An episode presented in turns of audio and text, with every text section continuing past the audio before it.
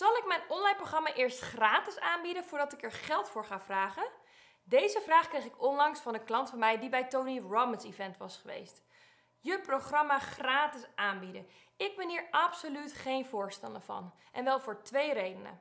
Je ideale klant is namelijk niet een gratis klant, maar een betalende klant. En dit zijn twee verschillende soorten klanten. Want je valideert je programma pas echt als mensen hun pinpas pakken. Ten tweede, als mensen geld besteden aan iets, then they pay attention. Je investeert tijd waar je geld in investeert. Denk maar eens aan alle gratis dingen, programma's, challenges, masterclass waar jij je voor hebt ingeschreven. Heb je die ook daadwerkelijk allemaal afgemaakt? Nou, dat is natuurlijk andere koek als je voor betaald hebt. Vooral als het een beetje pijn hebt gedaan. Dan zorg je dat je actie onderneemt. Jij wilt klanten die actie ondernemen, want dan komen ze bij het resultaat wat jij ze gaat beloven. Dan krijg je pas goede reviews, want ze hebben resultaat behaald. En die heb je nodig voor je volgende lancering. En daarbij, ik ben een voorstander om pas je programma te gaan maken als er betalende klanten zijn.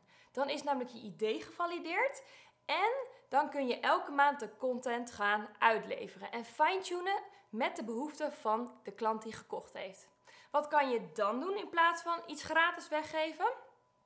Geef de eerste keer dat je lanceert 30 tot 50% korting op jouw online programma. Jouw eerste klanten krijgen dus een extra goede deal. Ik ben Merel Pajella, online business coach. Wil je meer van deze video's? Abonneer je dan op mijn YouTube kanaal.